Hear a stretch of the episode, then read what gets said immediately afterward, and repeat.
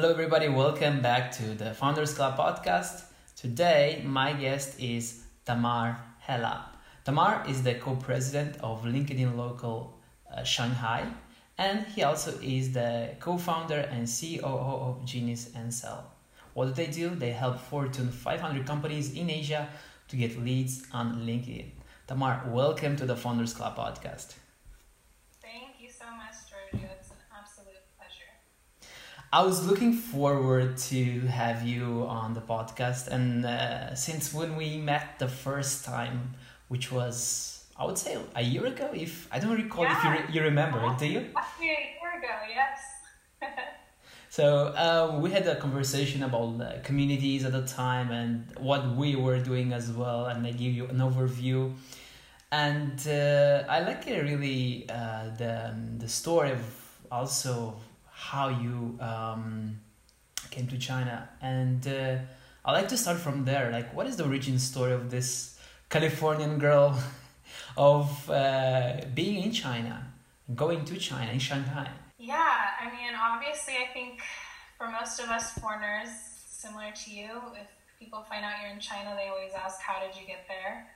I didn't really plan on being there. I didn't have this China dream that I, I think most people do who come here. But I, I happened upon a, an opportunity by, by chance, um, and it worked out. And when I first came to Shanghai for a job opportunity, I was I was absolutely blown away. I, I didn't know how long I would plan to stay here, but when I I think the first week I was in Shanghai, I totally fell in love with the city. It's one of the most vibrant. Um, pulsating places like I've ever been in my life. And even when I go on, on holiday, not so much this year, but in the past when I've gone on holiday a lot, I, start to miss it. It really feels like uh, my, my home, my adopted home.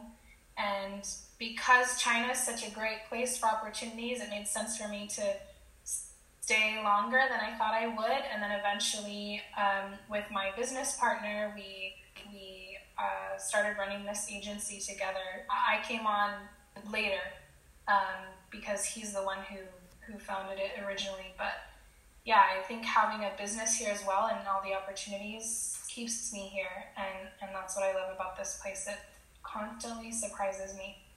Yeah, totally. I totally feel you. Uh, since I relocated to back to Europe, I feel I miss some some aspects, not all of them uh, about uh, Shanghai, about China, but some aspects, the, the vibrancy, um, the entrepreneurship spirit that there is, the speed, uh, technology, just for to give an example, like uh, WeChat and the whole ecosystem of apps that has integrated. I, I kind of feel like, for example, I have to go now, I'm in Prague and I have to go outside, I have to take my wallet, my money, uh, cash, uh, and all those things and my pockets are full. I'm like oh damn it back to europe where everything is slower and it's steady and uh, you know so i totally i totally feel you. And uh, um, kind of like uh, experimenting a reverse shock.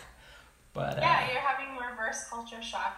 But, I, I have the same when i visit california. Yeah. Even though silicon valley which is where i'm from it still feels kind of old compared to China and how fast everything moves here. So. Although I have to admit, the food it's something that I don't miss. So I'm quite enjoying enjoying the Italian food and. right. Um, so let's uh, follow up, and uh, I want to know more. What was the journey that led you to focus on LinkedIn? Good question. So it actually did start with all the the community, LinkedIn Local Shanghai uh, but before that, which led me into finding this community, was at the time my job was in marketing and operations, and I was working with a digital publishing company.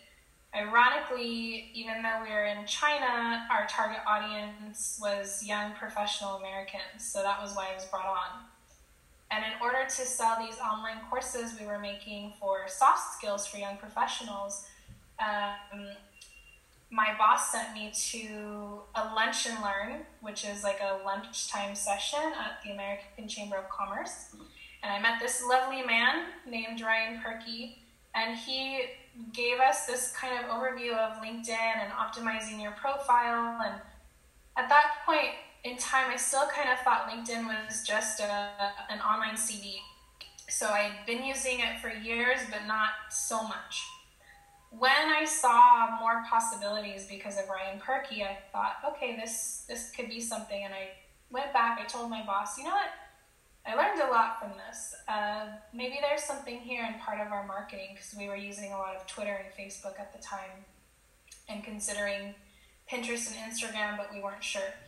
So we engaged with Ryan and he became our LinkedIn consultant, but it was more of a he taught me as the marketing director how to really utilize this tool and we did a lot of testing i mean on every single component premium products ads, groups, everything. So Ryan really gave me the crash course that I needed and didn't know I needed on LinkedIn. And that made me more curious to use it myself and really become a practitioner of it.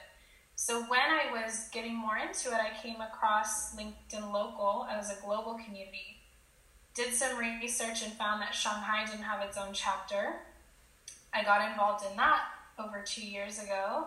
And then through that journey of LinkedIn Local, the community, and building it for one year, I met with my current uh, business partner, Julian, and he had a dream to really dominate in the LinkedIn market in Asia because it just hadn't been done yet. And for people who are listening to this or watching this and that don't know, LinkedIn is the only Western social media platform not blocked in China. So it's quite special in and of itself.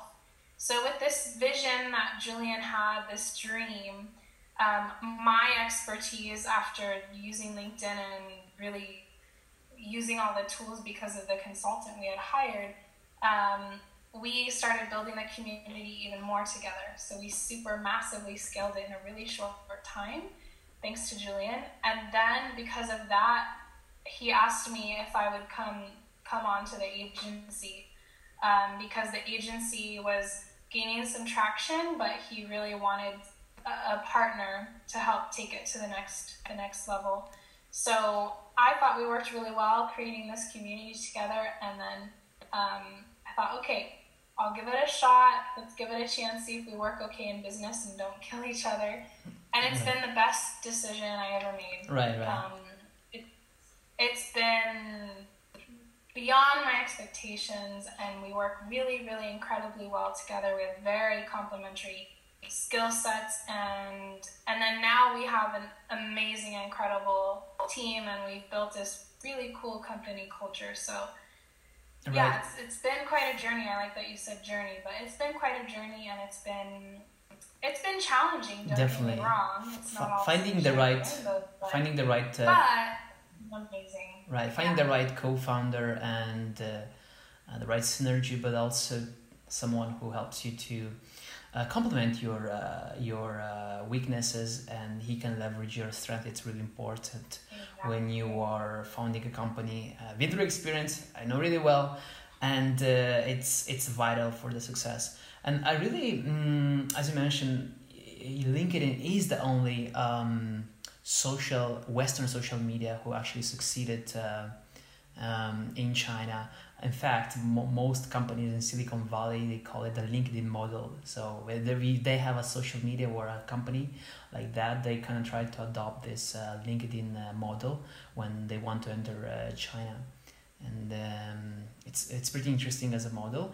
Uh, moreover, I like the story of you guys uh, leveraging uh, LinkedIn to uh, target uh, professionals, foreign professionals in China, because to some degree, well, actually to a lot of degree, reflects what we are at Edugo, uh, previously Edugo, what we were doing. So we were targeting uh, professionals um, in China who wanted to learn Mandarin.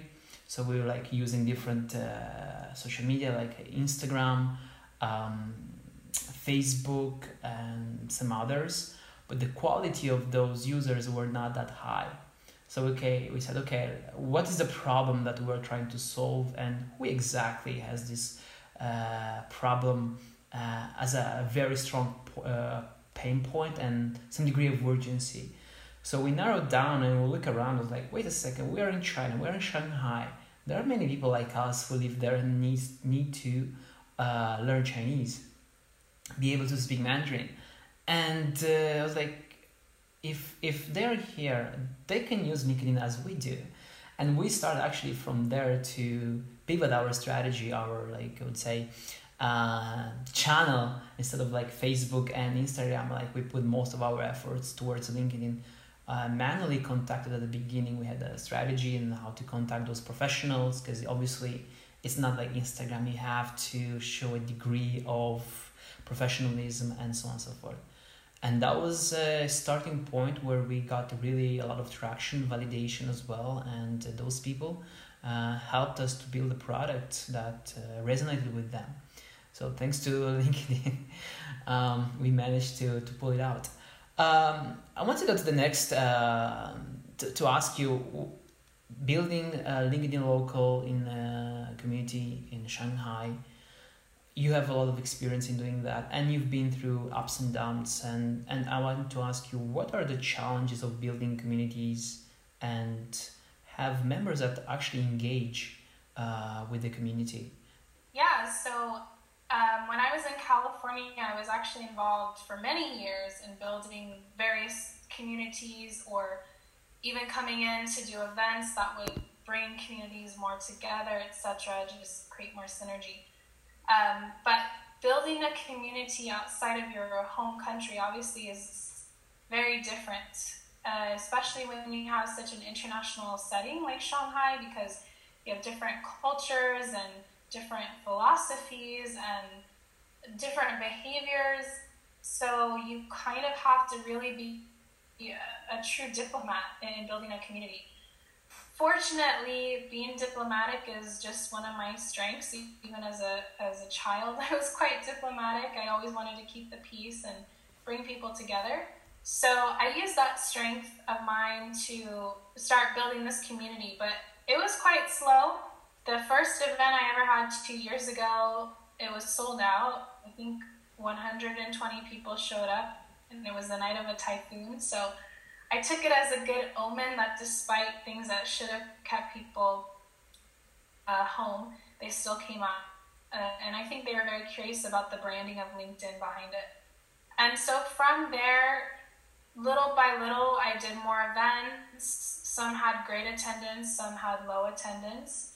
And I was getting to the point a year in, wondering if it was worth it worth it all to keep doing it because you said like how do you keep people engaged i was really the only one kind of running things and i was trying to set the example of how to keep engagement in our group and in our community and i knew that either i was going to quit or i was going to bring someone on yeah, I remember. So I, I remember. I call. I when we met, you were kind of like having this di- dilemma at the time, and uh, exactly yeah, I wasn't sure because when you're building community, like you do want the interaction, and when you feel like maybe it so much, you you start to get discouraged. Even though the thing is, like you have to be long term thinking, you have to have a long term strategy. So again, like bringing on the right person, the right partner makes all the difference. And Julian and I were starting to do workshops around LinkedIn together, anyways. So he was the natural choice, and when I brought him on, he really showed me how to put processes in place to attract more and attract better. We did like a survey of the community last September so we could really find the cultural makeup and uh, professionality of our community. And then every event that we did had excitement around it and it had a theme. And because of that, and also because of the strong branding of LinkedIn, it really grew the community and we started to make the WeChat groups even more interactive. Like it, has been incredible to us, especially during COVID time, how the community became even more active because everyone was at home, stuck at home. Um, but really, like goal and our desire is just to show people how to use LinkedIn as a tool to help their business or to get a job or um, personal personally brand themselves and just you know meet certain professional and personal. So again, like LinkedIn in itself is a tool, but when you have community, you have people that you're educating, um, you make it exciting. That's really what I have personally found is the key. It has to be something that provides. It's just a community for to be community or to, to meet up and have events, those kind of things I find don't last very long. Right. Um, you talk about COVID and how it impacted the, the offline communities. What changes do you see um, will be permanent or temporary changes? What What do you see for the futures for the future? Well, um, it was really interesting when so in June we had our first in-person event of the year for LinkedIn Local. And we did a private brunch. It was a smaller gathering, but we sold out. Um, we had four speakers. We made it exciting. We had a video trailer to introduce the event. And people were just so eager to get back to meeting in person. So we definitely have seen that, that when people are apart for so long, it I think sometimes when you have too many events, people get kind of jaded. Uh, it's not so exciting, and maybe they don't go to so many events. But when you can't have an event, it's the reverse, it's the total opposite. So we were quite happy and pleased and surprised to see that our June event sold out. Moving forward, especially, I don't know, you know, all these so called experts are saying there's going to be a second wave or some parts of Europe have already started a second wave, or some countries in Asia. America is not doing well at all.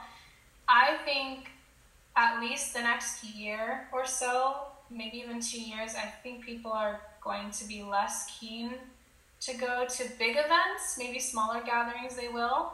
So I really believe that uh, the way that we've built the community, interacting so much online and using a platform, is quite unique. Uh, if other communities don't have this kind of platform to leverage, it might be more difficult for them to interact unless they're super, super consistent um, about it.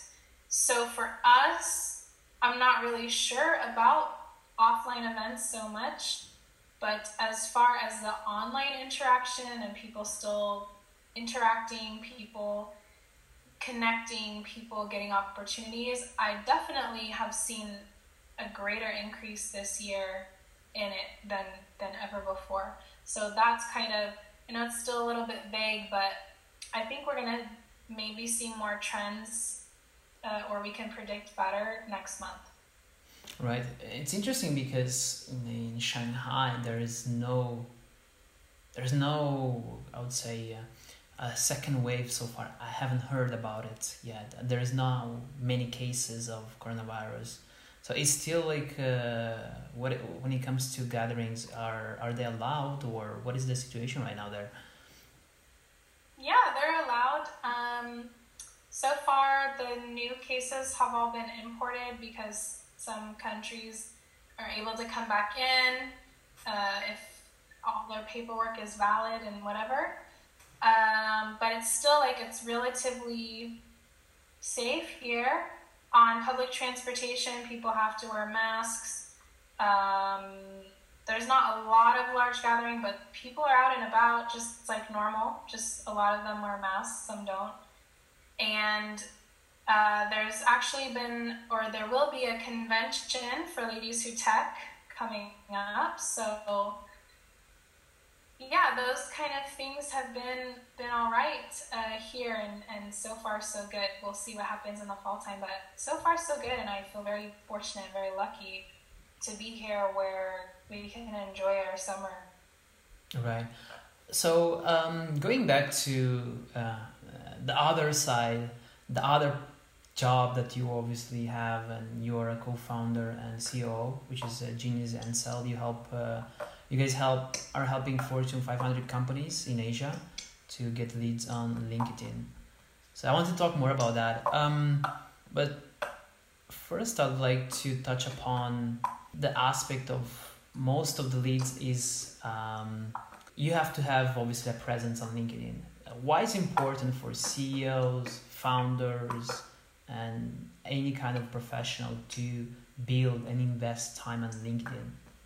LinkedIn is so unique as a social media platform, no matter what country it's in, because it self regulates. So, for example, Facebook, we are the product of Facebook.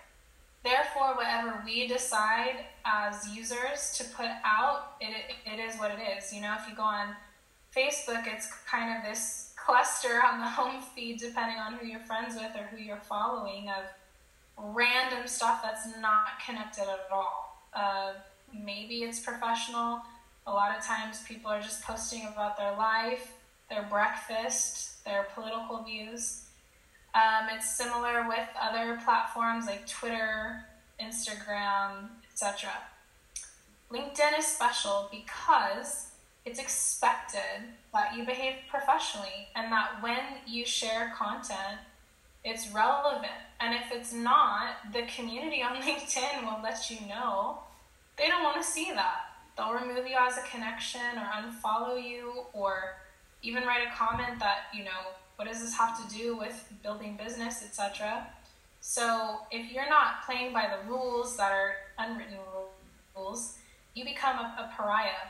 That's why I love LinkedIn so much because it really sets a, a strong tone for professionality. Because of that, very important, in my opinion and my experience, that decision makers, CEOs, um, executives, uh, managers, directors, salespeople, you name it, must have a presence on LinkedIn, especially in this age of digital renaissance, where this year we have all been online more than ever because of necessity. And most of the clients that we closed this year, they were all on Zoom calls. We never met them in person. Everything was digitized, and this is the new future. This is what everyone is getting used to. So, the best way to find out about your prospect, the best way to find out about your future employee, the best way to network is really going to be and is through LinkedIn. So, more than ever, um, it's just super important. And Actually, uh, this week, Julian and I had the honor of meeting with the president of LinkedIn China, Dr. Jian Lu. Really, really lovely man. And he agreed with us. Uh, we were asking about the trends of LinkedIn China, but LinkedIn in general, and he said, Oh, yes, we saw a big increase this year of people online, and those who were using the platform correctly and networking well and leveraging it are really the ones who gave the feedback to LinkedIn that you know they were making deals and making new connections and getting new business and finding uh, really stellar employees. So LinkedIn, in my opinion, is still like the most professional platform in, in the world on social media. Yeah, although um, there are some limitations when it comes to LinkedIn China, which I, I hope they will they will overcome those limitations in terms of features. For instance, one of the big one is the video features. You cannot post videos when if you use LinkedIn China uh, version, um, and some other few small uh, things. And I think they didn't ha- uh, haven't they haven't received yet the uh, the approval to have this uh, video feature or live stream uh, and so on and so forth. But it's interesting. Right. It's, it's interesting also what is uh, coming up for the global LinkedIn, I've heard that they are going to allow to post the stories. Um, yeah, they actually started rolling it out already in Australia.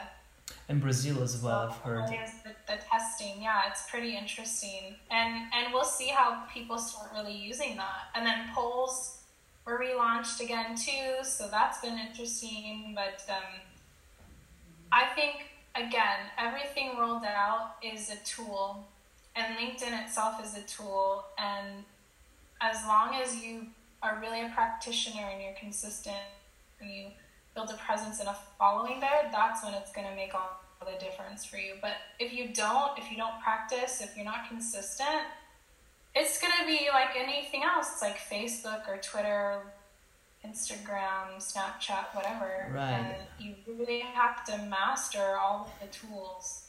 Yeah, exactly. They, all these social medias, they they are tools that you have to engage according to. You cannot engage on LinkedIn or on Twitter as you do on LinkedIn. The type of engagement and the way you present yourself there is totally different, and you have to do it in order to resonate uh, according to the platform that you are using. Most of the time, I have this. Uh, um, kind of weird uh, metaphor that I like to use. So think about all what I'm telling myself. Think about all these social medias like a house, right? So the living room is Facebook, home office is LinkedIn, uh, the kitchen is Instagram, right? So the way you uh, interact with somebody in those rooms is different, and you have to adjust and adopt uh, your marketing strategy, your communication, and how you engage with those people. So um, I found it pretty funny, but I at the same time pretty useful. This analogy that I'm I'm trying to yeah, to do. I like it. it's lovely.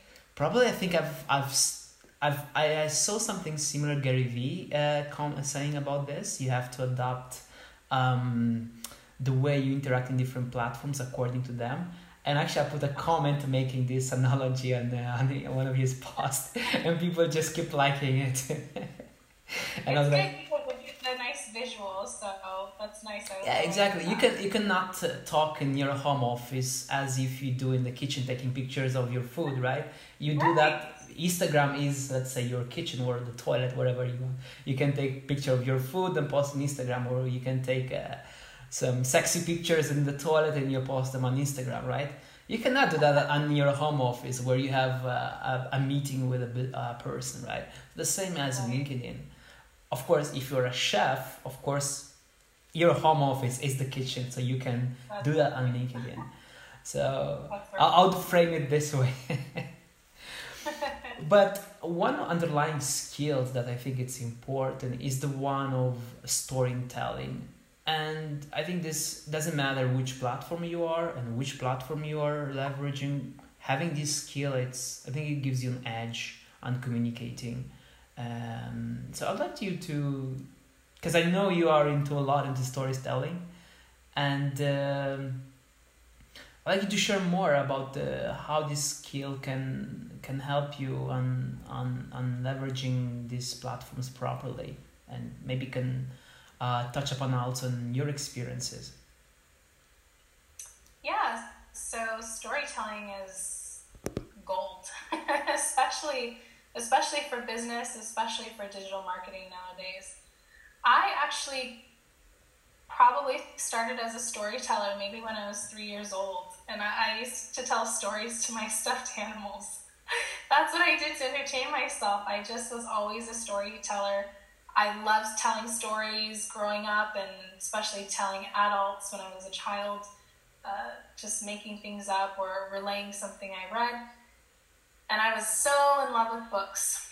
Now, when I hit about college age and really started studying marketing in school and uh, even was a marketing director at the age of 23, I only then began to understand the power of storytelling as far as business is concerned in marketing. So the more I was studying and practicing, studying and practicing, I really saw that it made a bigger impact, especially to influence people when you could tug on their emotions. And of course, stories stories do that. We have been storytellers since we could speak as a species, and, and part of storytelling was how we also told and preserved our history. Um, we used to sit around campfires as prehistoric people and listen to the, the tribe storyteller. That was our original entertainment. And the way that our brains have developed, like they're primed for storytelling.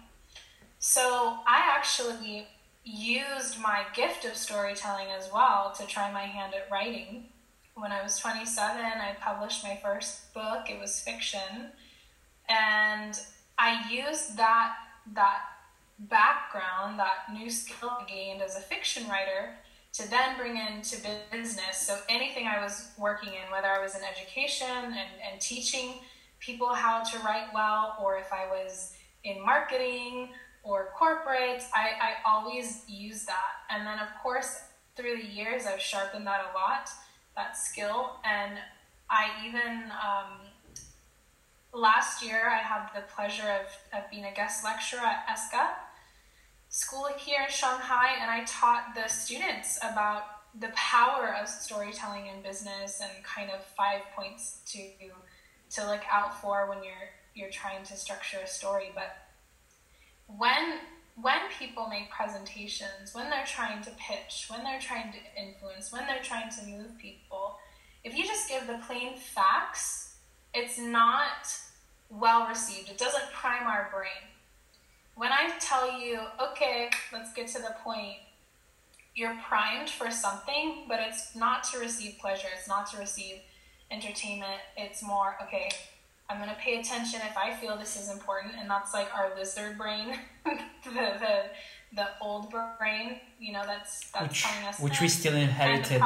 Is, which we still yeah, inherited. The, pro- the problem is, is that you, your brain here tells it that you don't want to deal with this. So after a while, you start tuning out. But if I say to you, once upon a time, now I've primed your brain because of that phrase, even though it's cliche, it primed your brain to receive a story and essentially receive entertainment. So it's going to give you some kind of value and benefit. So now, in that frame, imagine when you can frame your pitch, um, your idea, your product, your service in a way that's storytelling that people want to receive it. First of all, their brain is going to light up and turn on. Second of all, they're going to be uh, paying attention longer than if you just were really dry with the facts. Right. And then third, if you can move them emotionally with a, a great story, you can actually create good rapport and energy with them, even on a Zoom call, so that even if they're not going to say yes right away or they're think, oh, let me think about it at the end, they still have some kind of feeling about you because you created that. So it's not manipulation, it's pure influence and it's the way that our brains work, how we're wired.